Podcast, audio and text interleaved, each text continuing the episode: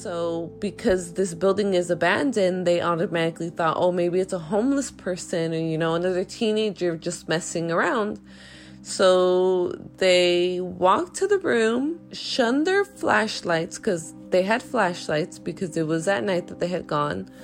They noticed that there was a wheelchair inside of one of the rooms, but the wheelchair was slowly moving, like something was pushing it.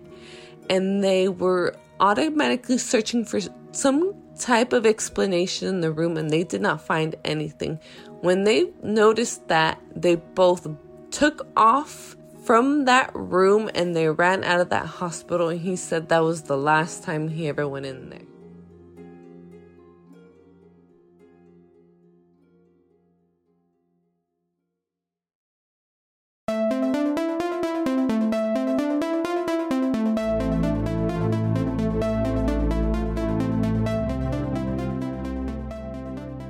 It's about that time, all you Holly weirdos, for Listeners' Tales Part 6. It is our very special quarantine Listeners' Tales episode. We have a tale from Riverside, California, about a loved one that comes back to visit his family in a haunted house, along with a haunted doll from New Orleans that likes to stir up trouble. We have two tales in relation to Linda Vista Hospital, now known as Hollenbeck Terrace.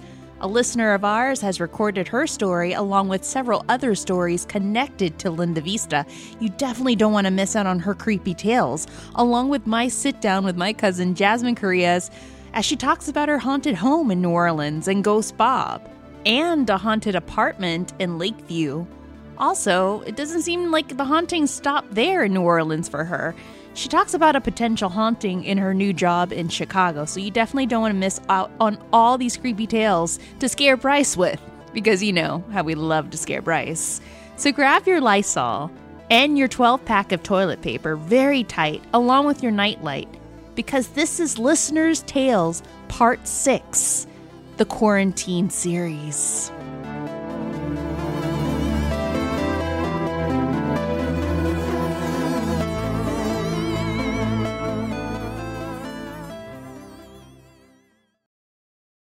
Normal, and we are just happy to be back. We're happy that we survived another week in quarantine. It's only a week. What seems like an eternity. It's all going to come to an end soon, guys. We promise. Just hold on tight. Hopefully, I know from what the words of Zachariah the Witch, it's going to get worse before it gets better. Oof. Yes, and before we enter our Listeners' Tales episode, because it's going to be one hell of a great episode today, guys. Uh-huh. It's going to be creepy, it's going to be funny, it's going to be downright unusual, but we have a lot of great stories to not only read to you, but also to play for you. So we have a couple that were submitted. We have one about a haunted doll that needed repair from New Orleans. Yep. And that's going to kind of be our theme today. It's New Orleans, also the Linda Vista Hospital. So we have, we had a listener that submitted a story. Natalia, thank you so much for submitting your story. She had messaged us and said, oh my God, there's so many stories I have for you in regards to Linda Vista, which is now Hollenbeck Terrace. That's the name of the apartment that is on its grounds that took its place. So those stories we have in store for you. I've interviewed my cousin Jasmine from New Orleans, and she has a couple of pretty creepy, scary stories from New Orleans, along with, is her job possibly haunted in Chicago? And you'd be surprised what ended up happening. So it's a good story. But let's do a daily check-in. How's everybody doing? Bryce, how are you doing? Good. Just shuffling along. Although it is supposed to rain this week, so hopefully that'll keep people inside. Oh, crap. When? Monday, Tuesday, Wednesday? I think it's supposed to start raining tonight. No. Yeah, it looks like tonight through Thursday. No. I mean, we need it, and I think it'll help keep people inside, so. We do, but it sucks because Mia's so hard to walk in the rain because she hates water. Right. she's not that bad when we give her a bath, but she doesn't go out if it's raining. She hates touching puddles and the wet ground. So that's where it gets a little difficult for us. But yeah, if we need it, we need it. Catapult my dog into the backyard. He doesn't really have a choice. So. He just throw Finn. Finn's like, okay. Yeah. He's like, bye. Aww. Good luck. Pew, pew. I'll see you next week. Bye-bye. Yeah. He's fine. He's fine. I'm doing okay. Everybody's pretty much, almost getting cabin fever. I just feel like it's like surfacing a little more. Like this need to go out and be outside. It's getting a little tough, but I'm sure everybody feels the pinch and the sting right now. Yeah. And I work out outside and, it's different because I live with people, I guess. But yeah, fight those urges, friends. I'm starting to watch people work out outside. I'm trying to get the motivation to go outside and work out. I know, it's so tough. It's really, really tough, especially like part of my routine was like going to the gym in the morning, totally. Getting my iced coffee and then going to work. And now it's like, what do we do? Yeah. But another shout out to LA Not So Confidential. They put out a really good episode called Shitstorm. And it's a really good episode. I highly recommend that you go listen to them. Go listen to that episode because they have some really great words of advice for all of us going through, this whole pandemic, dealing with being alone, dealing with not knowing what to do with ourselves, and also dealing with the loss of a job. I know some of us have been either furloughed or laid off, and it's not easy, and it's hard. It's really difficult, but it's going to get better. You just got to hold on tight, guys, because it will get better in the long run. Damn. And if not, then, we just got to, dress up like Charlize Theron and just Mad Max the whole fucking world eventually. Have you done the Google search where you put your name and I think it's like your apocalypse outfit? Hilarious. No, that's funny. Yeah, I did mine, and I was like, "Oh, that's awesome! I got some stirrups and a hat. I'm good to go." Like a little top hat that's been through the apocalypse. I was like, "We could deal with that. We could go with that." Mm-hmm. Look, if mine's on a crop top and sweatpants, then it's not accurate. Because that's all I wear. And it has this distress embroidery that says "Daddy" on it. Or oh God, no, never. Well, let's just jump into it, shall we? Let's start reading some stories. So you have one actually from a listener by the name of Maida. There's actually two from her. I know there's one that she talks about, I think it's her mother's story. And then she has another one about her grandfather. That's pretty creepy. So I love it. Yeah. Yes, I will read that. So, hi, Tammy and Bryce. I shared your podcast with my mom. That's so sweet. And she really liked it, which is also so sweet. My mom and I are both really sensitive to places and can sense when a place is haunted. My mom wanted to share her story about a house in Mexico that has been in her family for a very long time. It currently belongs to one of her oldest brothers. There are many stories and even a legend attached to the house. Here's my mom's story. Hi, Tammy and Bryce. My name is Mare. Back in 1987, when I was 16 years old... I was just born. Just kidding. Don't hate me. When I was 16 years old, I went to visit my older siblings in Mexico for a couple of months. I was staying with my older sister and her family at the time. One day, she asked me to go to the family home, which was vacant at the time, to water the plants, open the windows, and air out the place. She sent her 6-year-old daughter, my niece Maggie, to go with me and keep me company. The house was about a block away from my sister's home. When we got there, I asked Maggie to start opening the windows inside while I went to the backyard to water the plants. While I was in the backyard, I had an uneasy and heavy feeling, but I ignored it and continued to water the plants. After I finished, I walked inside the house to check on Maggie, and I heard a loud crash of dishes in the kitchen. It sounded as though a dish rack full of dishes was thrown on the floor. I then hear a loud bang that sounded as though the oven door was opened and slammed shut. I ran into the kitchen thinking it was Maggie. When I walked into the kitchen, I saw that there was no one there and no dishes on the floor. The dish rack only had a few dishes on there and nothing had been touched. I ran out of the house immediately and saw that my sister was walking toward me. She hugged me and said, they scared you, didn't they? It turns out that my niece had left after I went to the backyard and I was there all alone. My sister told me they only went in pairs of two or more to that house because they scared you if you were all alone. I don't know why she never told me this. Yeah, I would be furious. I'm like, you sent me into a haunted house? Let the plants die. Let the plants die. Years later, my siblings and I went back to Mexico when my grandmother was dying. Me and three of my sisters stayed at my oldest sister's house with another one of my brothers. Side note, we are 12 siblings in total. Whoa. That's crazy. I know. Parker's family. Yeah, quarantined together. I know. Three other brothers stayed in the haunted house with my brother, who now owns the house. The next morning, my brothers came to my sister's house really early in the morning, claiming that they had been kicked out of the house. It turns out that they all woke up outside the home except my oldest brother, who owns the home. What? They had a described feeling as though their bodies were really heavy and that they couldn't open their eyes or move. No one wanted to go back or stay there. The brother that had stayed with us the night before stayed in that house, and he too woke up outside the house the next day, so no one stayed after that. Like, just let me stay in my bed, ghost. Thank you. As for the legend, my grandmother, who originally owned the home, claimed that on several occasions she saw a burning fire in the backyard that would only last a few seconds at a time. She was told that meant that there was money buried on the land, but that someone without greed would ever find it. Oh, I'm out. I have student loans. Like, I know. Seriously. I can't help that. I want to buy a house. They dug around the backyard, but no one ever found anything. Oh, creepy. Thanks again for letting us share our stories with you. Oh, that is so sweet. That is very sweet and very creepy. Super creepy. They were kicked out by a ghost. I just want to stay in my bed. Like, please don't kick me out of my bed. Thank you. Ghosts must not like people sleeping in. It's like, get up, get your ass out of bed, make your bed, and get the fuck out. I can't believe they were outside the house when they woke up. That's really creepy. That's a little strange. Like, man, were they? I wonder if they were under a trance, like, to get up out of bed and just get out or something. Unless they were, like, somehow lifted and carried out. I'm surprised they didn't, like, feel or sense anything while they were sleeping. Man. Yeah. Gross.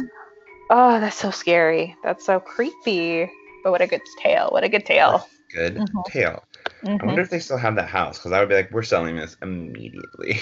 The owners aren't heavy sleepers or light sleepers. There you go. Yeah. Mm-hmm. Oof. All right. So I'll read their second one. Ooh. Okay. So that's, hi, Tammy and Bryce. I recently started listening to your podcast at work, and I love it. Yes. Look at us ruining the productivity of the American workforce. Yes. You're welcome. You're welcome. It makes me laugh and spooks me out all at once. I love listening to the real ghost stories from other listeners. I do, too. I'm a bit eager to share one of my ghost experiences with you in hopes to spook out Bryce. Oh, girl, it's an easy, you need to shoot higher. It's okay. It's a go. Literally, you said the word ghost already. Like, I'm in. I've always been interested in the paranormal and have wanted to have an experience. I was not ready for it when it finally happened to me. Ugh. So my grandpa passed away a couple of years ago. A few days after his passing, we started to notice some strange things that made us believe he was still around. My grandpa had a specific whistle that he would do to get our attention. Cute. After his passing, a few family members claimed to hear the whistle of my grandpa when they were alone. One late night, about a week after he had passed, I was in the living room on the computer while everyone else was asleep. I hear footsteps dragging across the carpet towards me. Oh, God. Ugh, gross. I freaked out because I thought it was my dad coming over to yell at me because I was still awake. I looked over, expecting to see my dad, but there was no one there. The footsteps kept dragging across the carpet toward me, but I couldn't see anyone. Ew. Then I felt an icy cold hand on my shoulder. I freaked out and jumped up from the computer chair and ran to my room. I was terrified, but I realized that it was my grandpa stopping to say goodbye. That's cute. Thanks again for the awesome show. Keep up the good work, and greetings from Riverside, California. Hello, neighbor. Ooh, hello, neighbor, indeed. Oh, my God. Yes, hashtag those no cold hands off my shoulders. Oh, but that's so sweet that, I mean, at least she knows that it's her grandfather, you know, that's still around, letting them know that he's there. He's okay.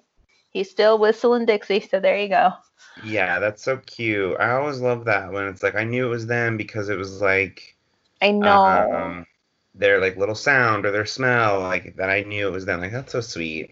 That is so sweet. Thank you so much, Mina, for sharing your stories and your family stories. I mean, talk about family ghosts. Yeah, girl, sell that house. I sell that house. You know, don't tell the next generation in your family. Just like, just brush it under the rug. Why not?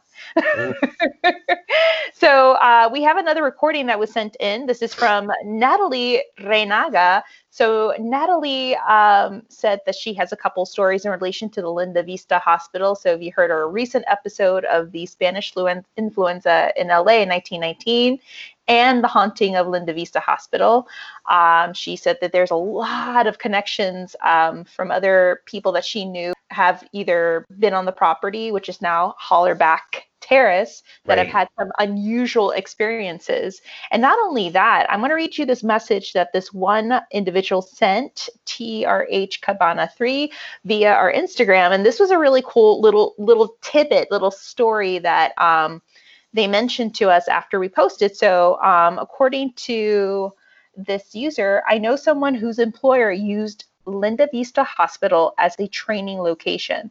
They said it was no joke haunted. The ghosts were for real and were not playing. The person I know is a police officer, and the department he works for used Linda Vista as a location to train on how to do building searches. Oh my God. Oh yeah, that's intense. So he said every single person got the shit scared out of them the night they were there. It got so bad that after a few hours, the training was called off. So there you have it. There you have it. I mean, there's proof right there. There's a lot of people that you know, either grew up around Boyle Heights or, you know, they grew up around here in LA County, and they just know about the stories connected to Linda Vista. Like, that was one of the top 5 locations that you knew was for legit, like, crazy, weird, and haunted. So according to Natalie, she ended up recording her story. She mentions in her email, after 3 cups of wine and 300 recordings, I finally recorded my story. I am honestly very bad at recording voice messages, so sorry if I sound weird. You don't sound weird, girl. I mean, I felt weird listening to this tale because it was fucking creepy. It was really scary. I have more stories, if you like, from a haunted bar in Los Angeles. Please send it our way. To a full-on apparition of a woman in white at a cemetery by Gravity Hills, Pacoima. No way. So I also have lived in a haunted house for quite some time. I think that's something, like, if you're Hispanic, that's something that you just have to go through in life. Like, you got to have, you know, the fear instilled inside of you with the fear of the chancleta or the chancla or la faja and a fucking haunted house, man. I feel like a lot of my Hispanic friends like grew up in some sort of a haunted house back in the day. So, I live really close to Andre's Pico Adobe house, and I also have stories of the park across the Mission. I also had vivid dream encounters with loved ones that have passed on. Thank you so much for your time. Keep up the amazing podcast, and thank you for getting me through my workday. Much love. Of course, you're very welcome. Thank you for doing what you're doing. P.S. I forgot to mention that the basement of Hollenbeck Terrace, aka Linda Vista Hospital, was once the famous boiler room. I honestly don't know if it's still a boiler room, but it is rumored to be extremely haunted. As you know, per our last episode, we did have that story of the security guard that claimed to have seen bodies stored there. And someone told me that I think it was the crematorium that was in the boiler room. They had the little crematorium oven where they would put the bodies through to, you know, submerge them into ashes. That was something that was told to me. So that was most likely the case of why he would have seen a residual of these bodies mounted up, because they were being ready for cremation. And then in the story, she'll go into detail about an odd elevator that would go straight down to the boiler room. And so here is her story of the Linda Vista Hospital and other tales that others that she knew or currently know have had other experience in that same location. So here is Natalie's story. This is my story about the Linda Vista Hospital. 3 years ago, I used to work for a pharmacy that used to prescribe and deliver medication to a convalescent/elderly apartment complex called Hollenbeck Terrace. So one night, as I'm working my shift, I get a call from the supervisor letting me know that one of the drivers wasn't able to make his route to deliver medication to Hollenbeck Terrace, and that he was going to need a volunteer from the pharmacy to go deliver that medication because the patient was is in constant pain and needs the medication fast. So, the nice person that I am, I volunteered to deliver these medications. As soon as I get to the facility, my jaw drops when I noticed that Hollenbeck Terrace is the former Linda Vista Hospital. In awe, I pulled up to the driveway, and in order to get through into the parking lot, you have to sign in with the security so they let you through so that the lever can go up. So the security approaches my car, and he asks me where I'm from and why I'm there, and I let him know that I'm from a pharmacy and that I'm there to deliver medications for so-and-so patient, and I show him my ID and my badge, and he just looks at me, gives me this weird nod, and just presses the button, and the lever goes up, and I just proceed to park. As soon as I park and I get out of my car, I notice a man running towards me, waving his hands in the air. And I think to myself, how weird.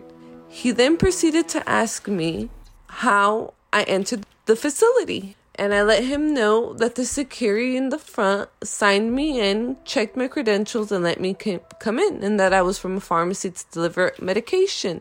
The look he gave me was a look I've never seen in my life before. Like he'd seen a ghost. He literally just like stood there, didn't say anything for 5 seconds, and later told me that he was the only security on that shift that night.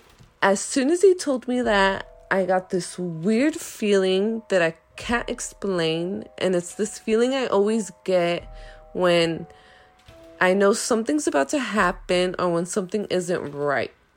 I turned around and looked where the security was at, and there was nobody there. That has to be the second most scariest paranormal encounter I've ever had in my life. After that, I was like really curious to know like what else has happened there. So I continued to ask like every day these drivers like, oh, have you guys ever experienced anything at Hollenbeck Terrace? And many of them would tell me yes, but then they didn't want to talk about it. And I have a feeling because they had to, you know, later on go and deliver to this place and they don't want to experience anything. But one of the drivers told me one of his stories. That one night on his shift to Hollenbeck Terrace, he experienced something very weird with the elevator. He said that as soon as he got to the facility, he had to get to the 4th floor. So he decided to take the elevator because obviously it's the fastest way to get there. So he said as soon as he entered the elevator, he pressed the 4th floor button.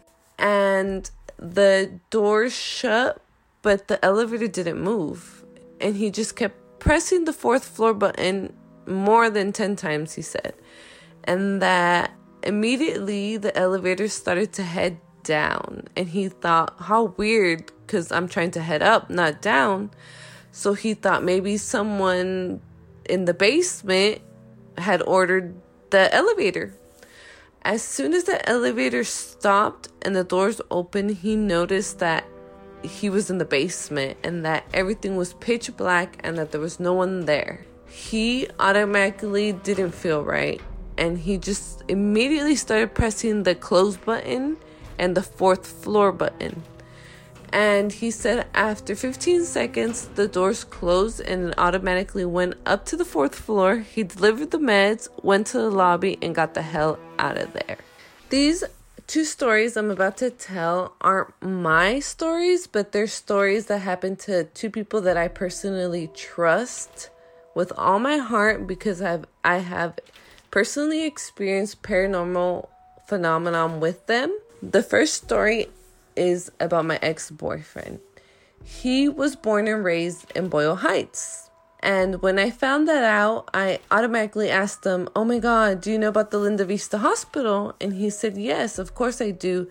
We used to break into that abandoned hospital all the time, you know, to do graffiti and party and do what teenagers do." So I asked him, "Did you ever experience anything like, you know, paranormal, like ghosts?" And he told me that he actually did experience something, but that he doesn't like to talk about it because he just feels like you shouldn't talk about things like that. So I begged him to tell me, and he did, and this is his story. He said on a Halloween night, him and his 5 other friends decided that they wanted to do something spooky, like they wanted to get scared. So they decided to break into the Linda Vista Hospital because of the stories they've heard from fellow, you know, classmates and friends that have been there. So they wanted to see it for themselves. He said that at the time that they went in, the front door was actually open, so they didn't actually have to do much to get into the hospital.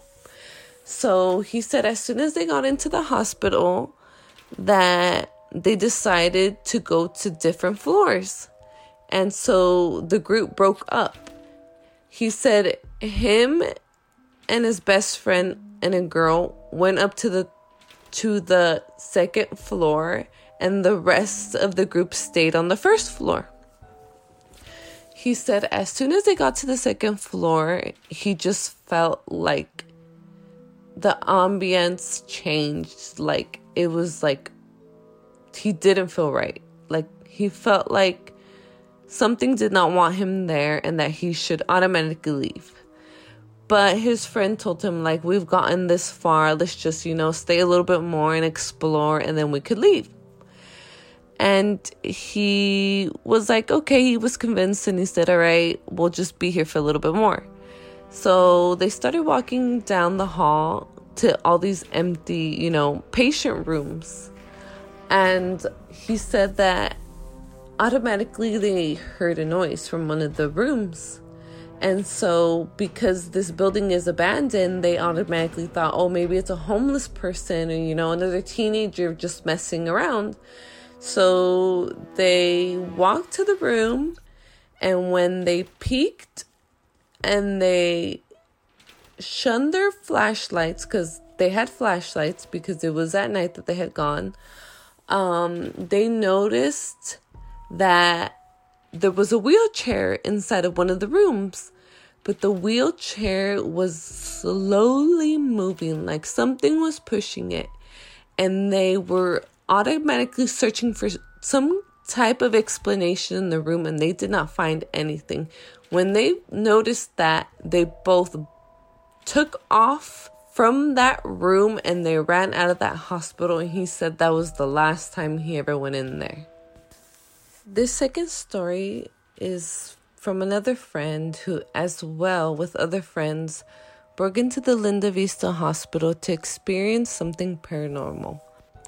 But this time he said that they weren't able to enter the abandoned hospital through the front door. So somehow he said they found an entrance through the boiler room. And from in there, they went through the whole facility, and he said that they didn't experience anything. But he said as soon as they left the hospital and went across the street to the park, he said he got this weird feeling, this weird like sensation, something inside of him telling him, "Turn around, turn around." And he said when he turned around, in one of the windows, he saw a little girl in white just staring at him. He said her eyes were black, and he said they were for a good 20 seconds exchanging eye contact, when he all of a sudden like snapped out of it and told his friend, "Look." And when his friend looked and they both looked, it was gone.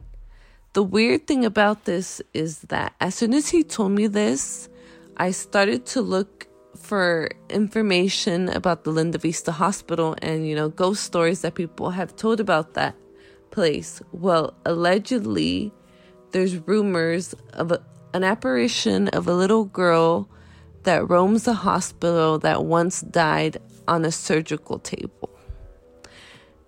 Well, that concludes my stories about the Linda Vista Hospital. I want to give a special thanks to Tammy and Bryce for letting me tell my story on their podcast. And I wish nothing but the best for them. And I wish nothing but positive vibes in these tough times. And just a big thank you so much. And keep up the good work. And thank you for the entertainment. Love you guys.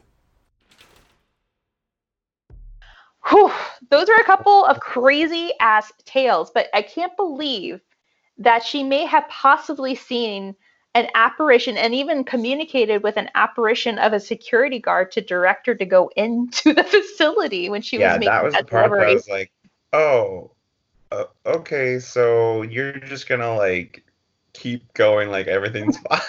Just right in there. All the security guards, if they fuck up, they know who to blame. Blame the ghost. What went wrong? It's so crazy too. Just like the escalation of exposure, I guess, for lack of a better word. That like, to see a full apparition is like so intense, right? Because I feel like that's not the norm. It's not the norm, but it always happens to those that are not looking for it. And that's something that I've noticed too. Like if you're not looking for it or you have no inkling of what's going on with the surroundings that you're in, then they are going to definitely show themselves to you. But I feel like Natalie might have some sort of a sensitivity. So who knows?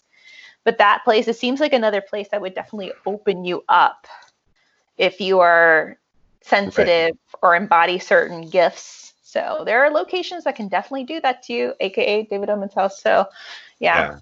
Mm-hmm. Well, and that's the thing too, is like that balance of wanting something to happen can kind of dampen the exposure, but also still like being open enough so that when things do happen, you're not like dismissive of them. It's like a very fine line. Yeah, it is. I feel like so many people have been like, I really want something to happen, and they like want it so bad, and then it's like, blah. It doesn't happen. Yeah. That's why I like going into a place not knowing the stories or the history of it. You know, I like going in not knowing anything, and that's something that I started doing these past couple of months, and that was something that I tried out at the Andre's Pico Adobe. Because I just wanted to try it out for myself. I'm like, don't tell me anything. You know, just let me feel. And I was like, what is up with this room? And sure enough, there's something attached to a specific room that I was feeling fuzzy in. So, yeah. I think it's a good way to, like, test against, like, a constant. Mm-hmm. But, like, the story of her of her boyfriend and their friends that are breaking into a facility or a abandoned place like this to party and drink and, you know... Don't do that. Damage property. You know, they wanted to get spooked, and they certainly got what was coming to them. Like sometimes they're like, okay, all right, you want to be scared? How about this? Right, you know? Exactly. I mean, yes, safety first. Maybe don't do illegal things. It also makes me wonder. You know, I know that this place was already haunted before, but you have these teens coming in and they know that the place is haunted. I wonder if they've opened something else or allowed other things to come in because, you know, the convergence of energy or something. Yeah, Becky with the Ouija board trying to like summon a spirit or a demon and doesn't know what the fuck she's doing. And then great, you open, the 10th circle as opposed to the 9th circle that's already there. So, who knows? Going in without like arming yourself. That can be a trick. Mm-hmm. Gotta go in smart. Yeah, you gotta go in definitely prepared, of course, and knowledgeable, and also respectful. So those are things that's a big one. Yeah, you have to always, educate yourself on. So now we have another story, guys. Yeah. This is from one of our big listeners, Josh Matthews. Hi. Thank you, Natalie, too. That was awesome. And that was an amazing for overcoming story. Your recording fears. It was such a great story, and thank you so much for recording. You did a good job. Yeah. Please keep all full body apparitions away. Thank you. Thank you so much. I really appreciate that. Before you deliver the medication, excuse me, sir, but before I head over, is this place like haunted, or on a scale of 1 to really fucking haunted, what is it? I just leave it on the front doorstep and run away. Like some of those videos of the Amazon workers that are just over it, they just throw the package. Our poor brothers and sisters at Amazon. Oh, those poor little souls. They take a picture of the package. They're like, there's so many people in quarantine still buying shit that they don't need. Yes. Why? Yeah. Lightly don't do that, but I get it. We have to shop there for work, and it sucks. I hate it, but. Yeah, if it's shopping for essentials, but if it's non-essential, then don't do it. Don't do it. Let me get the ghost of Amazon here. Boop. Oh, God, no. All right, so this one is about a haunted doll from New Orleans that needed to be repaired. So Josh Matthews repairs dolls, and this was a very interesting doll that he had to repair for a family. So this is how his story goes, and it's freaking creepy. All right. Okay, so what had happened was about 12 years ago, I was contacted by a family from New Orleans who sent me a doll that they wanted me to repair. He was about 150 years old. The family said, he got years. The family said they wanted me to restring the doll, make her a new wig because her hair had disintegrated over time, and reset her eyes and just generally clean her up. They said that she was very dirty, so I said, fine. We agreed upon a price, and in about a week or so, I had the doll in my hands. After I opened the box, I was really surprised to see a doll that was completely filthy, like she had been through hell and back. Her eyes were dislocated. Her hair was completely shredded, and her body was in pieces. So they wanted me to use the original hair that was in the box. It was it was just some random weave from what he thought. It was very dirty and very old, and I had to wash it, steam it clean, and separate it, and make a whole new wig. Girl, you could definitely get some paper if you work with the queens, if you know what I mean. Snatch that wig. Well, as I was working on the doll for the next few weeks, I started noticing weird things happening around our house. Things would go missing. We would hear things, and when I would go into my doll room or my workroom, things were moved around. I know it wasn't me, and I knew it wasn't my ex. He never went in there. He was kind of freaked out by all the dolls, LOL. Trust me, there's some men that would be totally freaked out with certain dolls. Others, not so much. I didn't think much. I didn't think much of it. I just figured I absentmindedly moved things. Well, one day we went out to dinner, and we came back, and our house was trashed.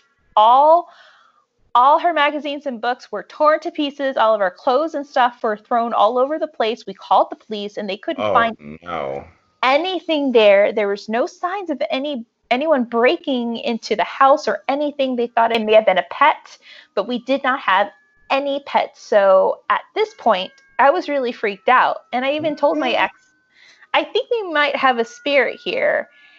He is a non-believer, where I am a bit of a sensitive, I believe. Well, we cleaned up everything, and we went to bed later that night. I woke up, and because I'm a light sleeper, and had a hard time falling asleep. So I got up, and I was sitting in my living room working on the doll again, and I just asked myself out of curiosity, I said, if there is someone here, please let me know. Oh, girl, you tapping into that hotline. Let me know. You don't have to leave. Just don't let me see you. I'm fine hearing you. I just don't want to see you. And please don't destroy my stuff. Well, nothing happened. for another week. God, this is like bringing me flashbacks of my ex. Like, are you here? Please, I don't want to see you. Just don't touch me. Just leave. Oof. I know. My ex and I were on our way to Las Vegas, and we had a wonderful time, came home, and our house was once again destroyed. But this time, it was much worse. They didn't just tear up books and magazines. They messed everything up in my doll room. Everything was thrown about, nothing broken, luckily, but everything was thrown. So I got very upset, and I started yelling up the spirit, saying how upset I was, how we made a deal. I thought only the only thing that was not damaged or messed up or thrown around was the doll I was working on. So I put two and two together and realized that it was the doll that was sent to me by the family. By this time, I had finished the doll. I had contacted the family so they could pay me, and so I could send the doll back to them. Well, they ghosted me, no pun intended. I could not get a hold of them for over 2 months, and during this 2-month period, everything was happening in our house. I started getting really interested in the spirits world, and I put baby powder on our TV stand in our kitchen and in my doll room. And lo and behold, one morning I woke up and there were teeny tiny little footprints. There were 2 footprints on my TV stand, and there were a couple of footprints in my doll room. I decided I was going, this is freaking me out. I decided I was going to email the family once again. And this time I finally heard back. Oh, thank God. I heard back from one of the children. I think her name was Sarah Beth or something. Anyway, she contacted me and told me she's so sorry she didn't want the doll back, but she paid me. She said that they were very afraid of the doll. And then I found out the whole true story. That's fucking shady. They fucking lied. I know. Damn. Oof. Just, can you, I don't know, like Amazon Prime, can you send the doll back? Just send it back to the Listen, address. Here, Sarah Beth. No, ma'am. So, I know, it's a person with 2 first names. There's your mistake right there. Look, someone from, I get it. I haven't been called my one name ever by my family. The doll I had repaired was from a grave. Oh my God. Stop. Of a little girl. It was her great aunt who died when she was 4 years old from scarlet fever, and the family entombed her with her doll. Well, when Hurricane Katrina hit, the family had to move the body so they could rebuild the grave. And when they did, they found the doll and they sent her to me to fix up. They were going to keep it. Fuck. Yeah, you were 6 degrees of separation from a corpse right there. So, no way. They were going to keep it as a family heirloom, but before they sent it to me, they noticed that their pets, the dogs and cats, were freaking out over the dog, and the pets would not go into any of the rooms that the doll was in, and they would growl and bark. So they were going to try to pass her off onto me. Nice, huh? I know, fucked up. Turns out that the hair I used... Oh, this is... Oh, God. No. Turns out that the hair I used to make the wig...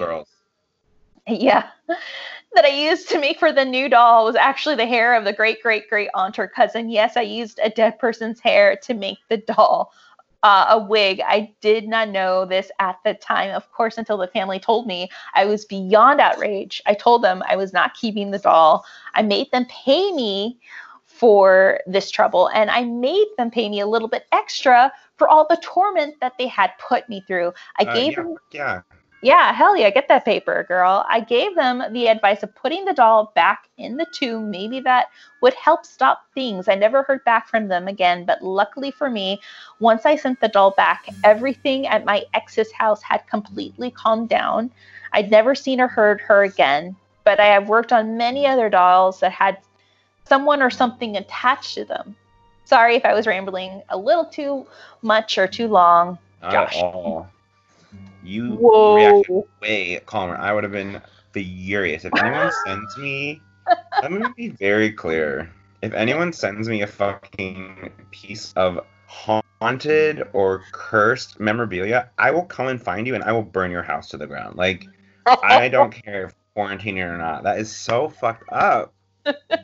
And to lie about it. Oh, oof. Oh, especially a doll from New Orleans. You don't know what comes out of New Orleans. Petty people, Dixie beer, and a whole lot of crazy shit, and man. Not tell someone that it's human hair. Ugh. I would feel like, I don't know, for me, because I used to work in style with wigs a lot when I was in when I was in grad school, and you could tell the difference between like synthetic and real hair, or maybe just a really good, you know, wig, but ooh. Not from a grave. I know. If everything was dirty, bless his heart for like doing what he did for the doll. You think the doll would have calmed down and been like, "Oh, thank you, girl, for the glow up," but still, like, you took it out of a tomb. Yeah, you took it out of an. They thought, well, our auntie or our great cousin wouldn't mind. No, they would mind. No, once it's in the tomb, y'all gotta leave that in the tomb. Yeah. My mom's dad was buried, and they accidentally forgot to take his cufflinks off, so he's like buried with them. My mom's like, "Oh, I really wanted you to have them. Like we were gonna like exhume the body and get them." I was like, "Let me just stop you right there. Let's just keep those with Poppy. It was meant to be like they need to stay with him. Yeah. I'm not exhuming him for cufflinks. First of all." As I mentioned, I'm in a crop top and sweatpants. I do not need cufflinks, and I definitely don't need haunted. So, like, what would be? Would that be the outfit of choice that you would want to be buried in? Is your crop top and sweatpants? No, buried. I actually refuse to be buried. I already made my one roommate like swear on our friendship. She will be cremating me on a pile of books and dumping my ashes in a river. Mia. Here's Mia. She's just like, what is going on? She's been here to help with the funeral pyre. She's been so needy. No. She's been so needy today. Mia, do you have anything you want to say? She's flicking the mic, all right. All right. So speaking of dogs, I just interviewed my cousin Jasmine 2 days ago. So if you guys remember from our past listeners' tales, I shared her story of ghost dog Mickey and the story of her haunted house in New Orleans with Ghost Bob. So she, I think a month or two ago, when I went back to New Orleans to visit family, she mentioned to me that while living in Chicago, she got this job, just one office, and she and other workers were stating that they were feeling something unusual in that office. And, you know, I mean, another city that is pretty haunted is also Chicago. So, yes. Oh, yeah. So here is my interview with Jasmine. She's going to share her stories of New Orleans, especially an apartment that she ended up renting in an area called Lakeview post-Katrina that had some unusual activities. Yeah. And the story of her job in Chicago is sort of paranormal, but it goes to show you that you shouldn't pan off everything 100% to the paranormal. So right. Here's my interview with Jasmine. Hey, I'm Jasmine. I'm Tammy's cousin. I live in Chicago. I'm a massage therapist and a pastry chef. Pretty boring right now. Yeah, things are a little slow apparently. Just a little bit, you know. Yeah. I haven't left my house in 10 days, but it's fine. Everything's fine. So how long have you been in Chicago so far? It'll be 2 years in September. Awesome. So you're also, like myself, originally from New Orleans, and we have a lot of listeners that love New Orleans. They love it when we talk about New Orleans. So let's jump into the first story that I shared to our listeners about your house. Oh, yeah. The famous Ghost Bob. So, Bob. So tell us, you know, from your standpoint, because I remember you shared the story with me on my birthday, and that was a pretty awesome gift because I got to share it with everyone else. But you know, from your point of view, your experiences, tell me and all of our listeners like what happened. For sure. So when we got the house, I was probably like in 4th grade, and. Mm-hmm. I remember the old lady that sold us the house. She sold it specifically for us because we were a new family and she wanted it to be like a family home. Her husband, Bob, was the one who did the extension of the house. So, you know, he put a lot of blood, sweat, and tears in that house for sure. And I don't know if he died in there or not, but for sure, whenever we're like, especially like me, whenever I'm like laying on my bed with my door open or anything along those lines, like you see that, like, it almost looks like a shadow at the hallway just staring in front of my door. And that's like something I remember since like living there. It's just like always like if I left the door open and I'm like watching TV, I'm on my bed, I always felt like someone was just staring into the room. And when you look, obviously, like it's not there kind of thing. And then like the whole like staring at you. Like, you know when someone's staring at you. You could just feel it. Yeah. Yes. And so I remember when I'm like trying to go to sleep, I would sleep towards the wall and I would just like feel it beaming. And I would just be like, not now, Bob. I'm trying to sleep. You don't fuck with Jasmine's sleep. That was that was a big rule in the house. I hate it so much. So I never felt unsafe though. I never felt scared, I guess. It was almost kind of comforting because my parents and my sister always went out of town for soccer. And I would always pretend that I was staying at someone's house. And then I just stay at home and try to, have parties or something. But when I was there alone, I always felt like just someone was in the house at least with me. So that was always very comforting, which is kind of weird. It's still to this day, I go home and I still feel it when I'm like in my room. Wow. And it's always just like, what's up, dude? Like, long time. Hola, Bob. Right? I used to tell my four friends when we were, when I had like birthday parties that he was buried in the backyard. But he was always like the friendly ghost. Like he was super chill. He was not threatening at all. It was just no, I don't think like my, obviously like my dad would never say that he believes in ghosts. Like that's not a thing, but I remember he was sleeping in our, like what is now my pastry room, but was the computer room.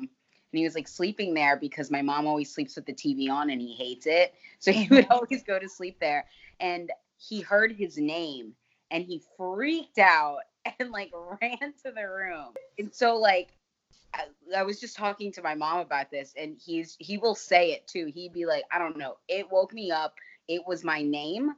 And I got up and I just like went into my room just because I didn't want to be alone. And that was the part where he actually extended the house. He built that part. Oh yeah, so that little tiny room by the kitchen. I remember. Yes, and exactly. When Ashley and I would go and spend the night, we would always sleep in that room. It was just the extra room. Twin-sized bed. Was it a male voice or a female voice that called out his name? I think for him it was a male, if I'm not mistaken. I don't know entirely. It was enough to wake him up from his sleep though. And to like get him to go back into the room with my mom. He was like, screw this, I'm not even. And it's like full of windows too, so I'm sure it's even like here. But I don't know. I don't know if like Phoebe ever felt it. I feel like maybe, but who knows? Phoebe was always like wild child back then. I remember she said she was studying when you were telling me the story, she kind of chimed in and said, yeah, there was this one evening I was studying and I kept on seeing someone walk back and forth past my room. Yeah. And she said it was really late, like, because, Phoebe too is also like a night owl. And she said it was like around 2:30, 3 a.m. And she kept on seeing like a figure walk past like her door, and she had like her door kind of cracked open. Our doors are right across from each other. Exactly. And at first she thought, oh, it's probably either, your mom and dad or dad going to the bathroom. But she said it was like, it was constant. It was this constant movement. And she actually got up to check who it was and there was no one there. Everyone was like asleep in bed. So that was another chilling story that she shared. Did your mom ever experience anything, or she that was woman like sleeps like 8 hours a day, so I don't think she's never told me anything about it.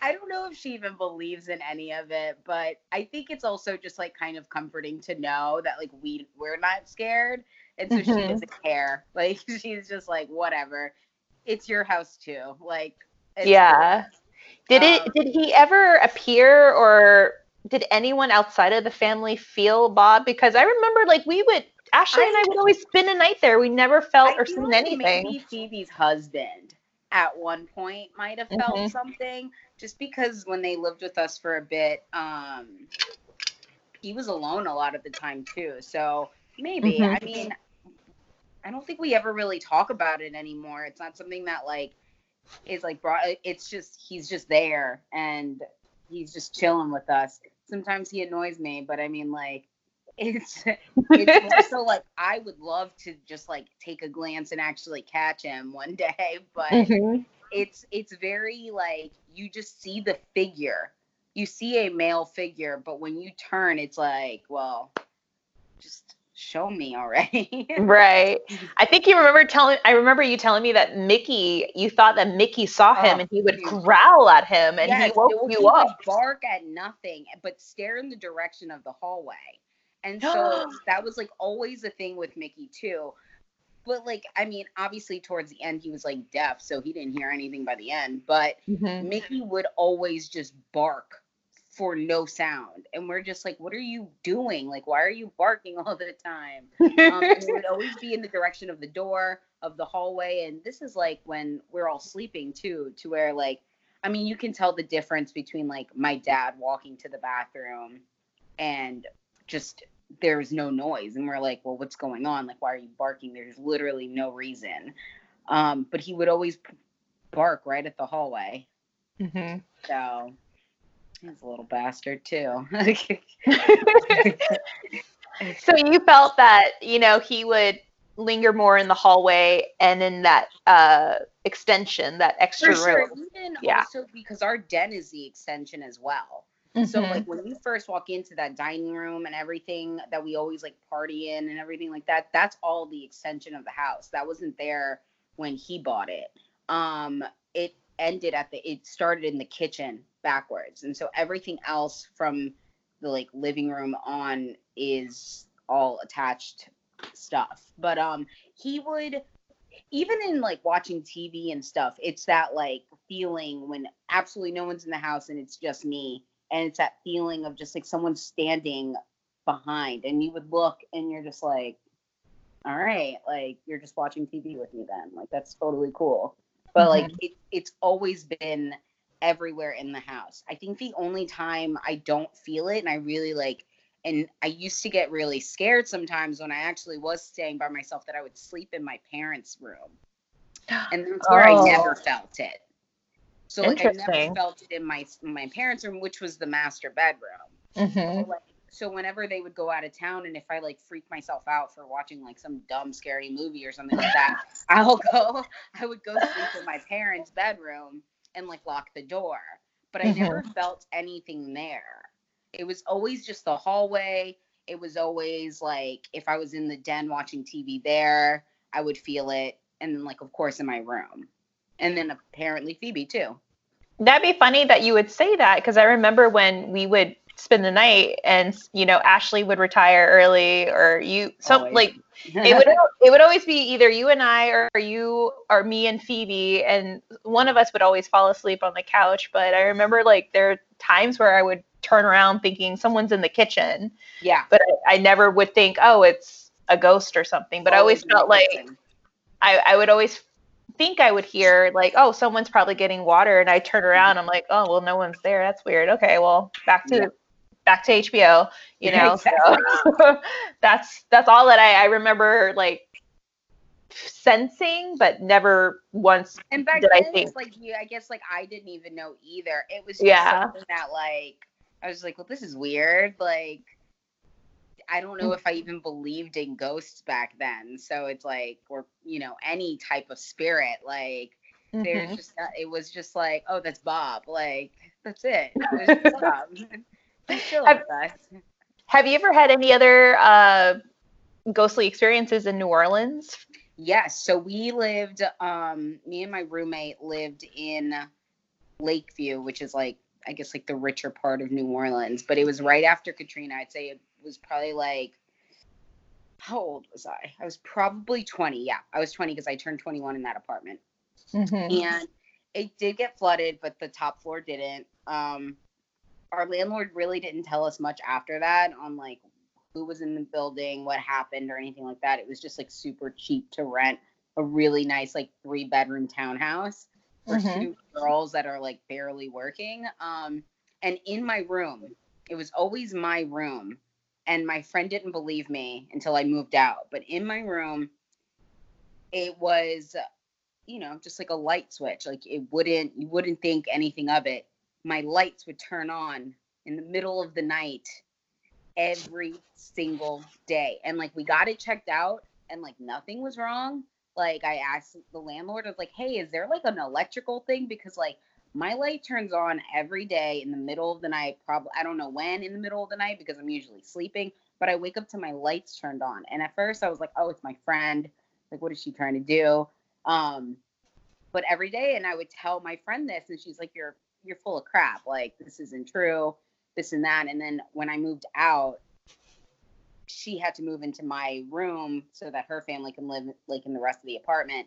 And she texted me like literally the night that she stayed in there, and she's like, oh my God, the lights just turned on. No and, like, way. And you're just like, wait, like why is the light turning on randomly in my apartment? My room was the coldest room always.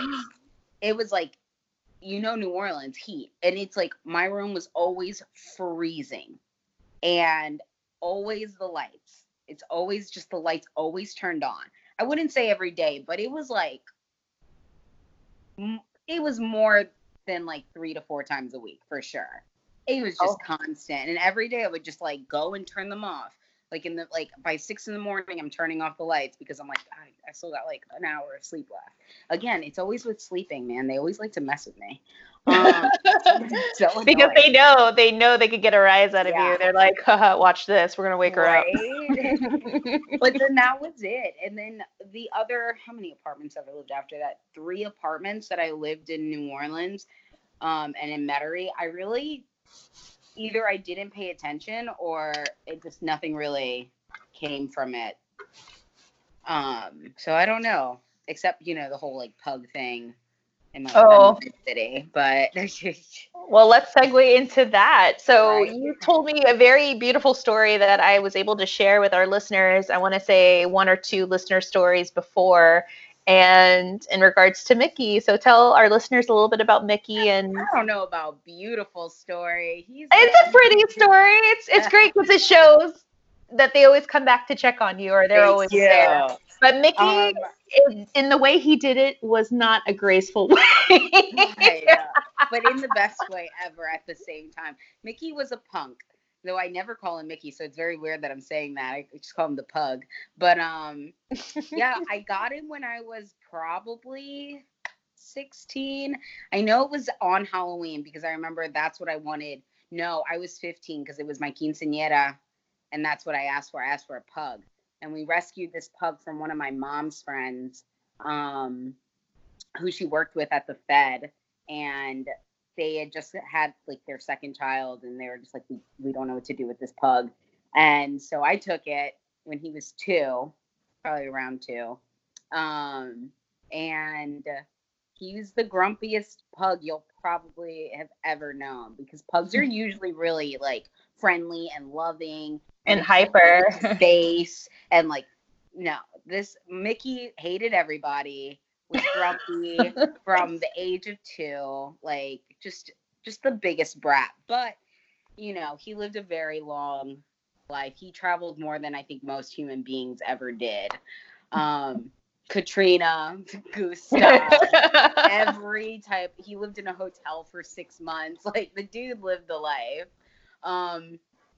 But towards the end, he started, well, we kind of found out that he had like some type of brain issue, even at a young age. But my doctor was like, if it's cancer, if it's something like, it's so expensive, you might as well just leave it and see how long it lasts. But you know, he lived a really good life. But towards the end, whenever we would sleep, he couldn't control his bowels very well. And he would sleep through like just passing a little nugget. It's just like a little nugget would always come out of his little butt, and we're sleeping, and I would wake up to the smell of crap, and I'm like, God. And I would search for this little poop nugget that's in my bed somewhere that I've been sleeping with all night. And like, this was like a daily thing for him, because I mean, by then he was like 14, 15, and like, he was just an old man by then. And we would always have to hunt for it. It wasn't just with me. It was with like my mom when he spent the night there, because he was never left alone by the end. And it was just like a hot mess. So when we did have to put him down, we put him down at my parents' house. And, you know, I went back to my other apartment. I'm 7 months later, I moved into my mid-city apartment. So he had never even been in that apartment. It was probably like day 3. And I had just moved in. I just got my bed in. I'm like putting all my sheets in and everything. So like there should never be a from 8 months ago, you know, like, right. There's no way. And I just remember going to sleep and like turning around, because I never really slept well in that apartment. And when I like turned, I got this whiff, and I was like, oh my God. I was like, where is this? That smells like Mickey's poop. I was like, where is this? So I woke up, turned on the lights, ripped my bed in, like, I just needed to see if it was like lingering somewhere, and nothing. And I just, in my mind, I was like, if this is the way he greets himself to let me know he's chilling, it's the worst way possible. Like, out of all the things, you make me smell your crap one last time. Like, God, I was so mad. Oh my God, I love this story. I was so mad, because like I just like am up and just like am furious, because like I think that was like a day that I didn't have to go into work, and that's when I was working those 4 a.m. shifts at the bakery, and I was just like, why now? Like, why out of all things this smell? And I couldn't get it out, and it just went away. Like, I think after I passed out again, I was just like, screw it. If it's in here, I'm just sleeping with it. I'm used to it by this point. Yeah. It was a good, I called my mom and I told her, and we just like laughed about it. And I think that was like the first time we actually laughed, instead of like, I think I cried for an entire year about that dog. Of course. Yeah. It just, like, anytime I was like laying in bed, like, you know, he would hate you. He hated everybody, especially like if we left him for more than 2 hours, he would hold a grudge. So he wouldn't want to stare at you or cuddle, but he needed to touch you. And so like, he would just put his butt right in my stomach, but like point outwards, because he hated me for leaving him for 2 hours.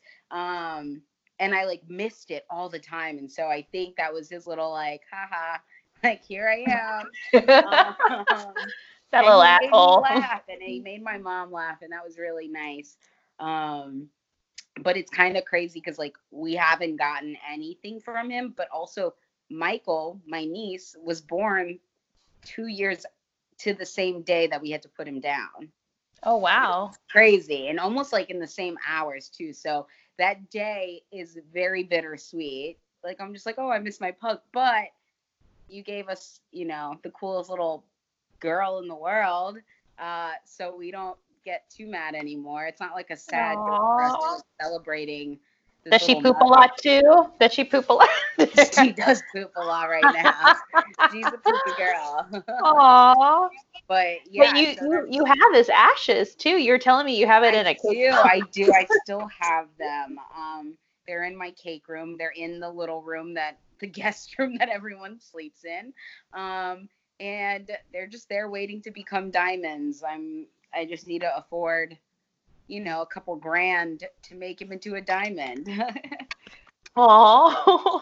Eventually we'll get there. Every time I go home, I'm like, what up, pug? Like, soon you're going to be on my finger. Like, the life. Yeah, he's still going to live the life as a diamond in his apple. Exactly. You're going to live the rest of your life as a diamond. So now it kind of seems fitting, because we nicknamed my niece, when she was still in my sister's belly, Diamond, which is kind of weird. I'm just turnaround about that. The synchronicities of a lot of things. We've discussed it. Yeah. Now, you have another story that wasn't 100% paranormal, but it just goes to show you how you should really check things in your work environment, in your home. Yes. And I've heard this story before. I've heard it happen to other people. And why don't you go ahead and tell everybody what happened? Yeah. So I started a job a little less than a year ago as a massage therapist. And this building is a very old building. It used to be a Swedish bakery prior to us. And, you know, they moved in, they had it going, and then they had a bad turnover. And like all of these new people came in, and we all came in.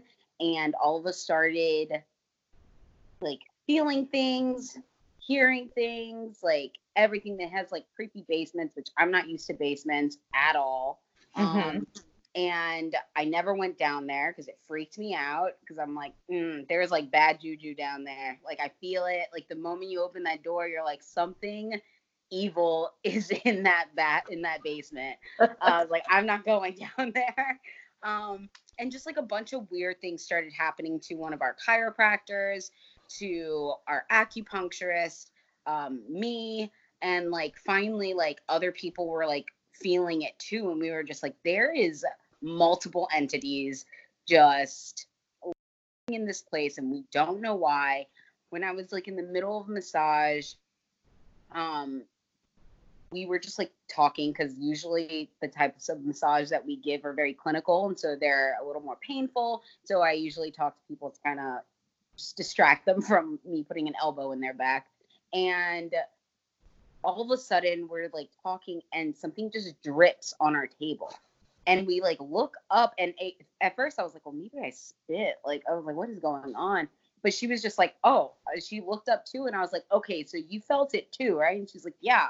And I was like, what was that? And we were looking up, like thinking like there was water dripping. And we finished the massage. I like went out. I talked to my manager and I was like, hey, I think there might be like a little water leak. I was like, water spilt on us. We got on like the table to check the ceiling. And like it was dry. And she was just like, what is going on?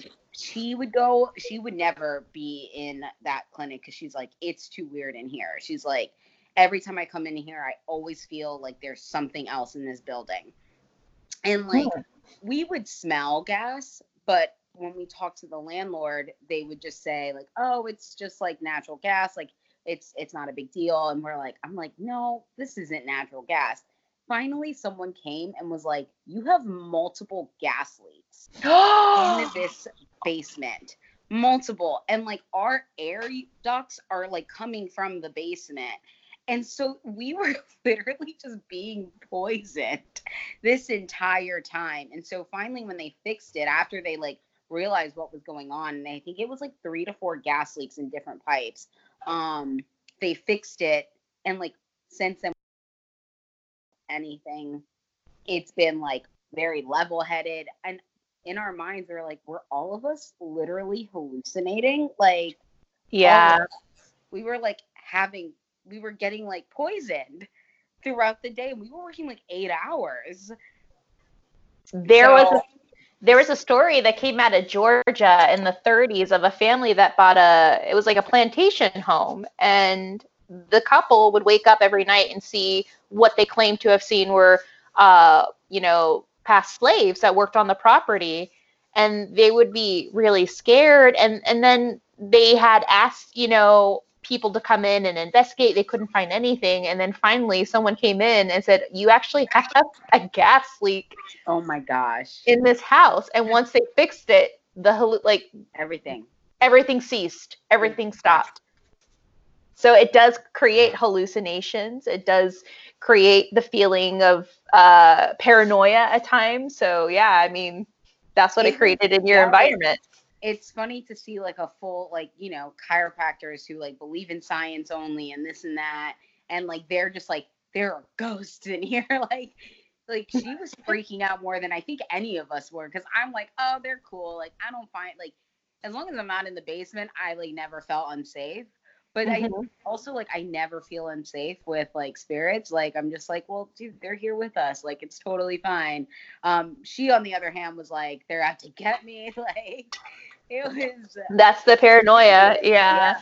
What would people see when they would hallucinate? Like, what would they say they would see? Well, or is it just more of a... For her, she would be in her office, and she would hear...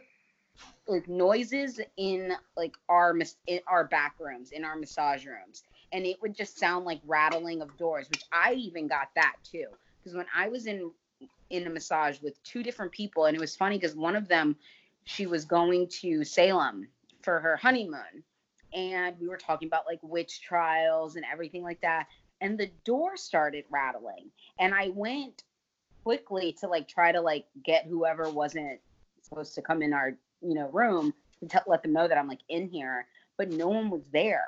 But like she even like we all did this to like look to see who was about to open the door, and like that had happened like 2 or 3 times where it sounded like the door was like someone was trying to open the door, and that's what she would hear too when she was in her office doing notes. No one went in the basement. We all now go to the basement, but no one went to the basement back then because it just was like. I mean, that's where the leak was, but like, yeah, we felt all of it really. It's like the moment you open that door, you just felt like something was wrong down there. Well, there was definitely something wrong. Yeah, you had 4 leaks. So when you go, so after the leak was discovered or the leaks, like now that you go downstairs, how is the feeling? Oh, it's fine. It's fine. Happened. Yeah.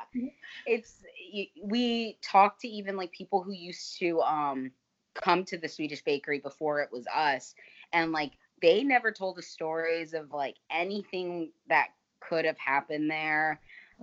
So we were just like very confused, like, well, are we bringing them with us? Like, because I've heard that's a thing too, like I was like, maybe Bob came with me, like, like I don't know, but no, it was nothing. Literally nothing.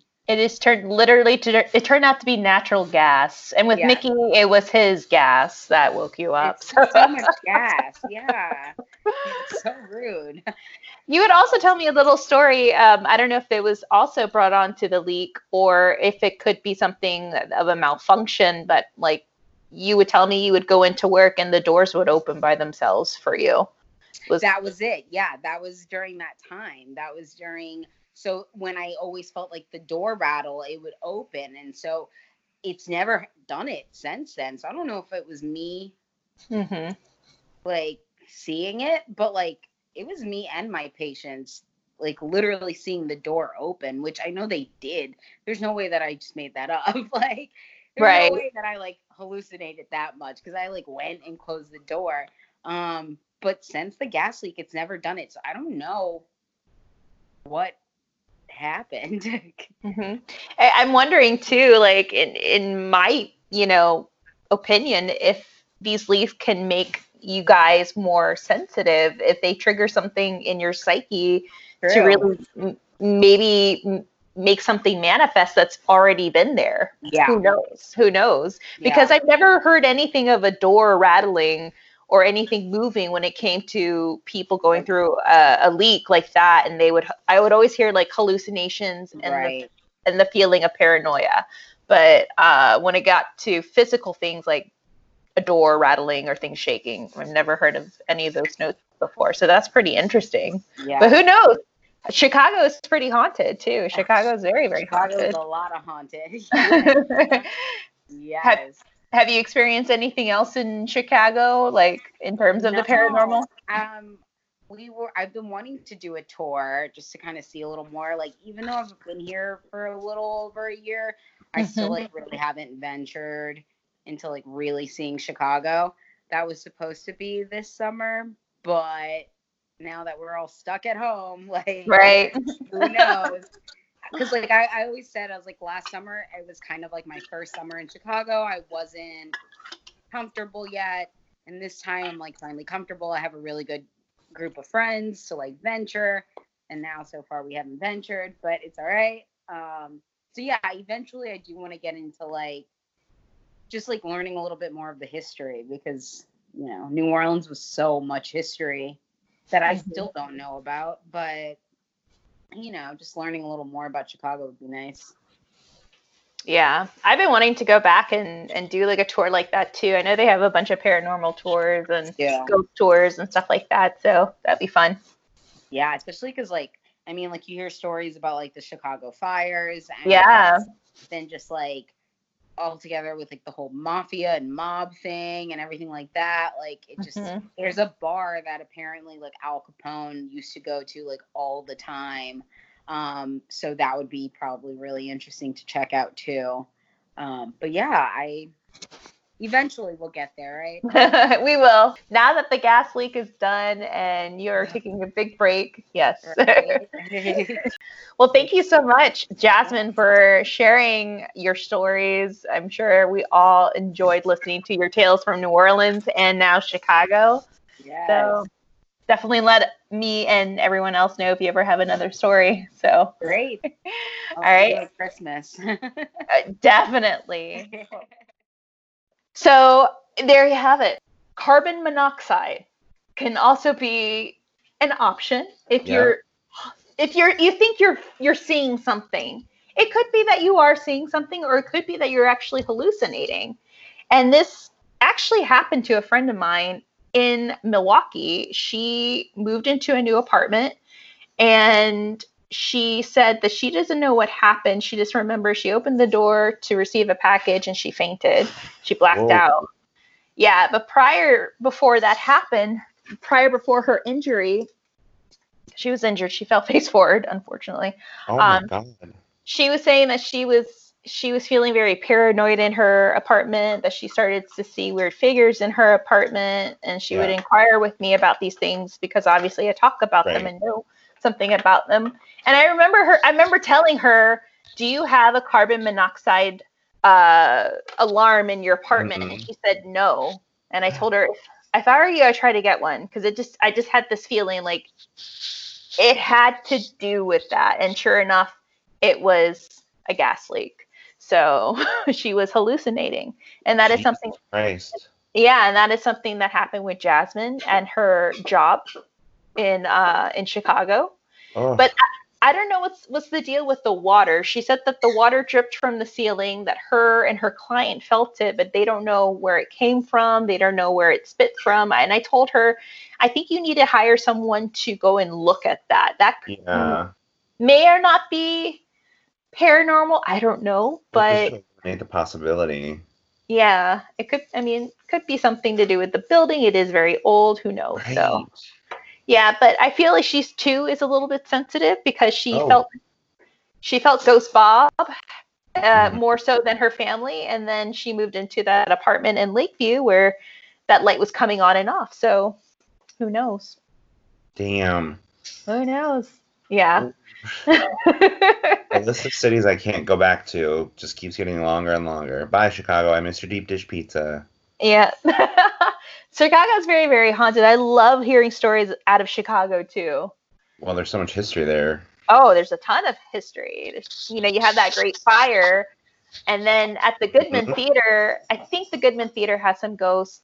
And there's another theater that a friend of mine was telling me that it's separate from the Great Fire of Chicago, but something happened in this theater that something caught fire and it killed, like, half of the theater goers that were there seeing a play. So, oh my God. He would tell me on his way to the Goodman, he would pass by this theater and he would always get this really weird, spooky vibe whenever he would pass by it. So, oof. I'm trying to figure out the name of it. I'm going to have to contact him to get the name, but he told me that story of that fire in that theater. If anyone who knows of that story or knows what I'm talking about, you can message us too to let us know. But and it's a slice of deep dish pizza. Thank you. Deep dish pizza, I know, along with that. And any good brew. Ooh. Chicago got some good beer, I tell you. Yeah, they do. Oh, yeah. But yeah, so what do you think about our story? Well, it's just so crazy because I think what struck me between the similarities of this story and the previous stories, and you had actually just said it, which is so funny because I was kind of thinking that too, is that the difference of someone who's like sensitive but not maybe like pursuing that. So it's like it seems to me, as someone who knows nothing, like, what the hell do I know?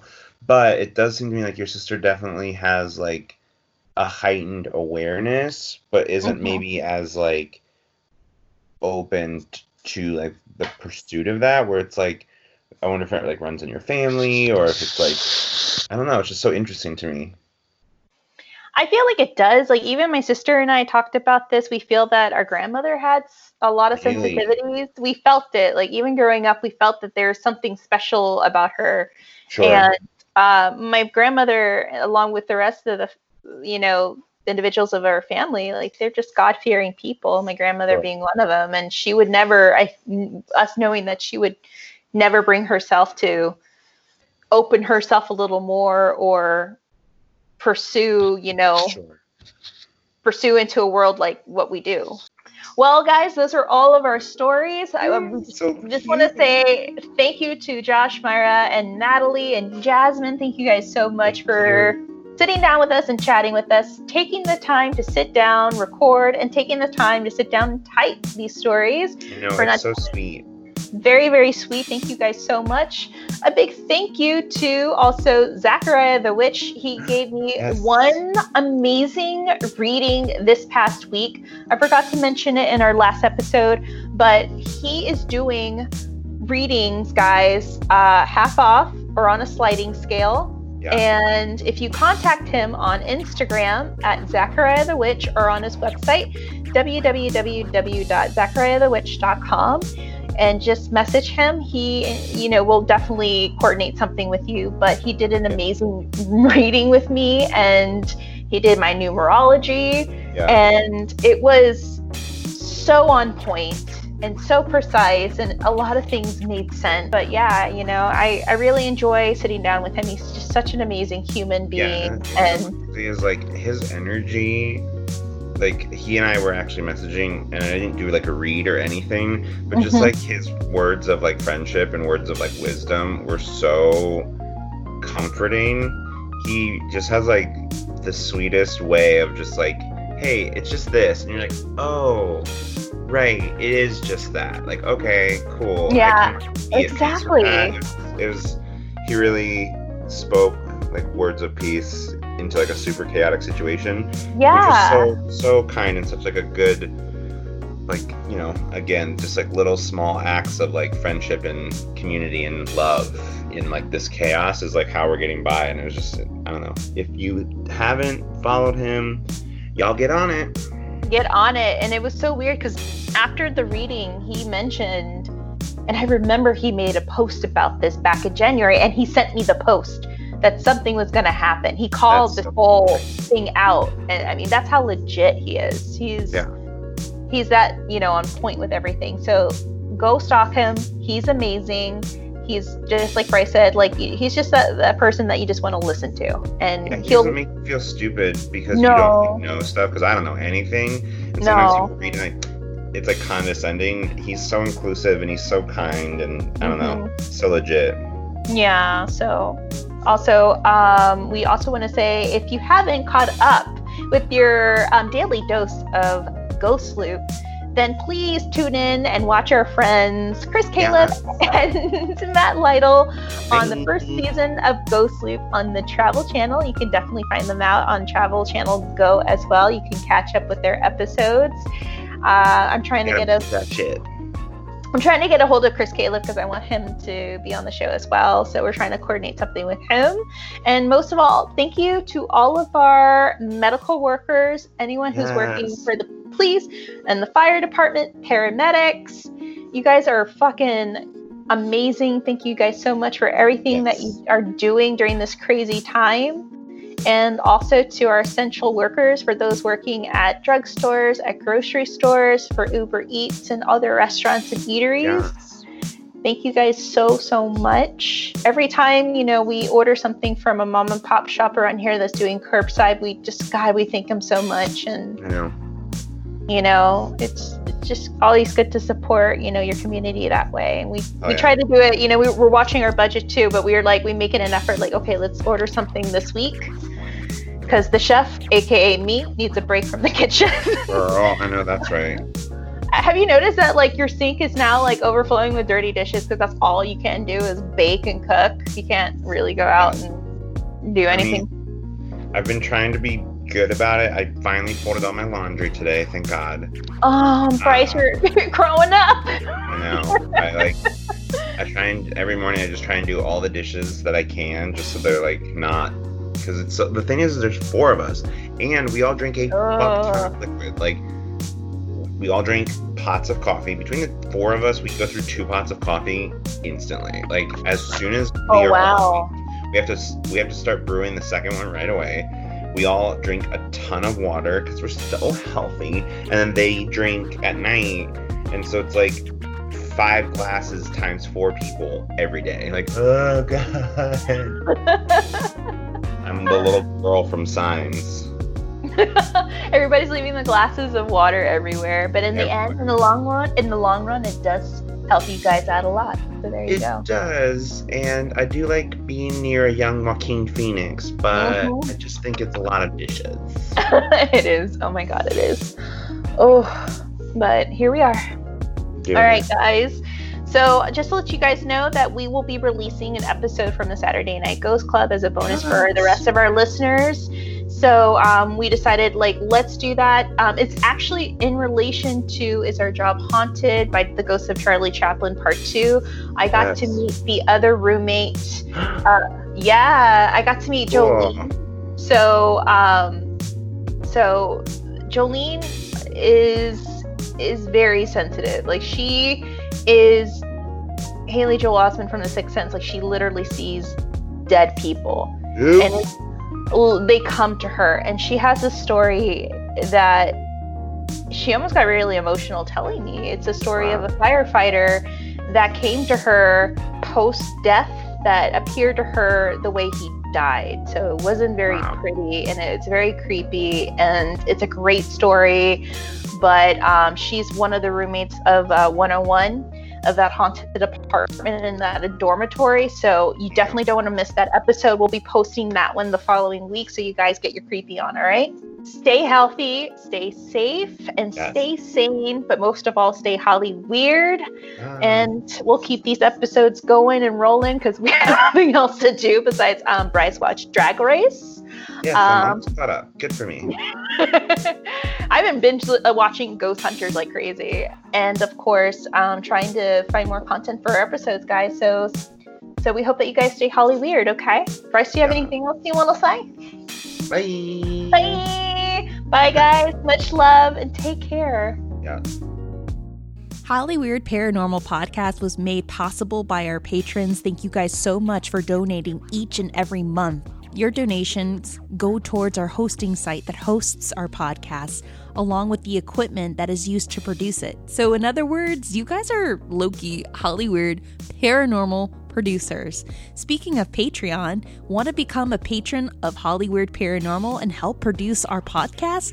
Well, look no further. You could go to www.patreon.com/Holly Weird Paranormal, and for as little as $1 or more per month, or for 1 month or 2 months or more, you can help produce Holly Weird Paranormal.